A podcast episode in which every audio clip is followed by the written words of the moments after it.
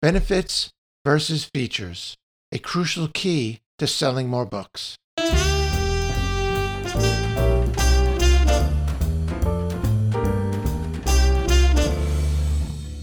Hello, and welcome to the Business of Self Publishing podcast, episode number 87.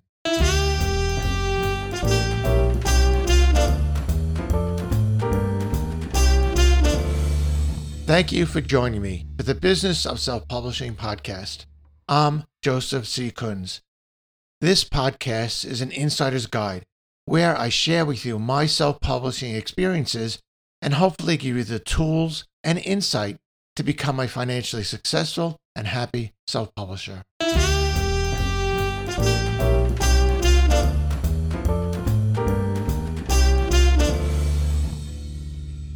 Benefits versus features, a crucial key to selling more books. One of the biggest marketing mistakes we nonfiction authors can make is to confuse the benefits and features that a reader will get if they buy our book. At first glance, it might seem a little difficult to understand the differences, especially if you're writing a book for the first time. And, unfortunately, if you, the author, don't understand how to explain the benefits and features of your own book, the reader slash buyer will certainly be confused, which means that they won't buy your book. So, here is a quick explanation to help you understand the basic differences between a book's benefits and a book's features. Okay, what is a benefit? Benefits are what the readers will get out of reading your nonfiction book. In other words, the end result from reading your book. Think in terms of a product, which is your book, that produces helpful results that promotes a person's, the reader's, well being.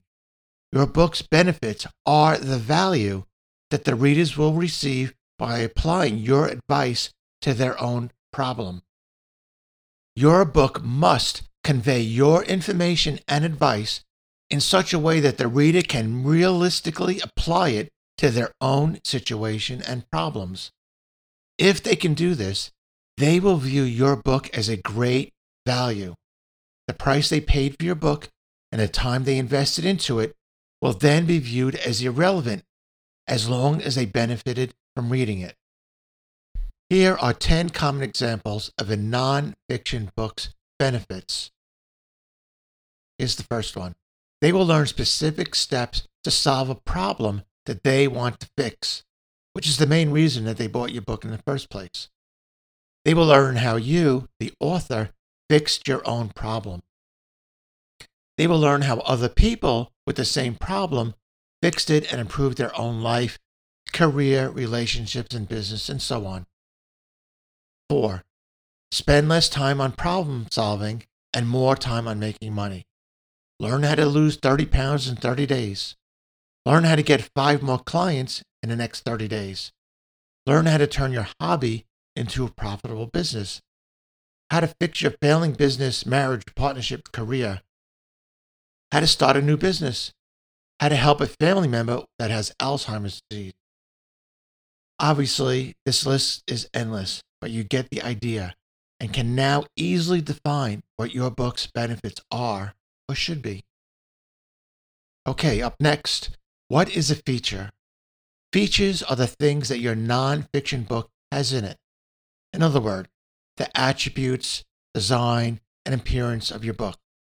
Think in terms of a product's, your book, structure, and appearance that a reader, which is the buyer, can look at and compare to other books. Your book's features can and should, if developed properly, give you a competitive advantage over other books covering the same subject matter. They can help differentiate your book from the others. A book's features can go a long way to helping a book buyer choose your book over all the others. Here are 10 common examples of a nonfiction book's features um, interviews, checklist, annotated bibliography, large print, famous person wrote the foreword, lots of graphs and graphics, questionnaires, many real world examples, charts, images, Obviously, this list is also endless, but you get the idea and can now easily define what your book's features are or should be. And now to sum up. In order to create a great book that truly helps readers fix their own problems, you must understand that a book's benefits and features work together hand in hand.